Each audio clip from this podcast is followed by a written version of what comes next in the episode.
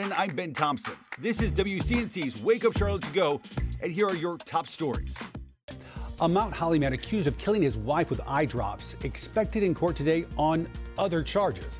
Back in March of 2021, investigators accused Joshua Hunsucker of setting a medical helicopter on fire mid flight.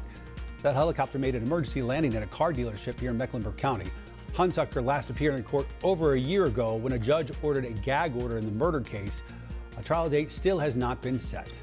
Attorneys expected to start day eight of Alex Murdaugh's murder trial with cell phone video his son took right before he died. Murdaugh is accused of killing his wife Maggie and son Paul.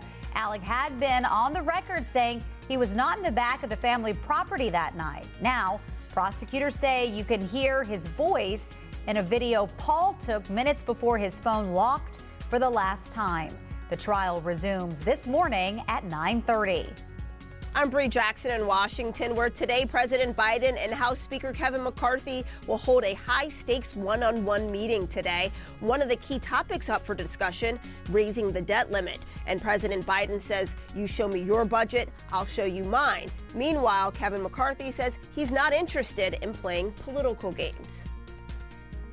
Good Wednesday morning. Two announcements by CATS. One, the Silver Line going from Gaston to Union County will continue on its original route. Another announcement they made last night was basically that they're going to move that transit center that's in Uptown underground. Now, there's been a lot of talk about this. One group, Sustain Charlotte, is concerned about the operational as well as construction costs of the project. CATS says it's looking to find funding for the Silver Line, which could cost some $9 billion, and they believe moving the transit center underground is the best option for the city. Winter storms moving across the country already leading to delays and cancellations at Charlotte Douglas today. Right now, 24 flights are canceled, 18 are delayed. About 30 million people will be affected by the weather. Airports between Dallas and D.C. seeing the greatest impacts from the storm.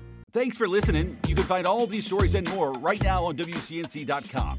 Join the Wake Up Charlotte team weekday mornings on WCNC Charlotte from 4:30 to 7 a.m.